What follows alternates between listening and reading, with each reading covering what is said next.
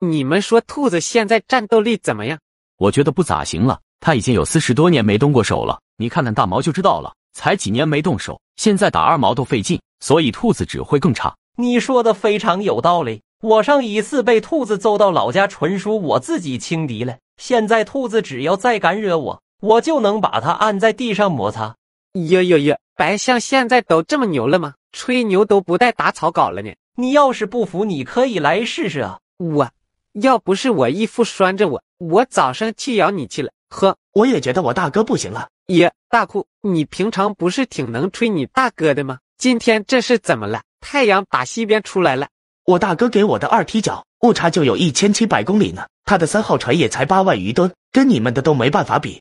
义父，你说说，兔子现在战斗力到底咋样啊？还咋样？几十年前我拿的可都是大家伙，兔子拿的是啥？是板砖啊！结果咋样？我不是照样打不过？你觉得你们现在就能打赢有大家伙的兔子了？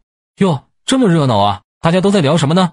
我们在聊你现在的战斗力，你觉得自己现在战斗力怎么样了？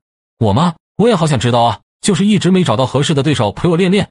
白象，你刚刚不是说要把兔子按在地上摩擦吗？现在兔子也来了，你陪兔子练练。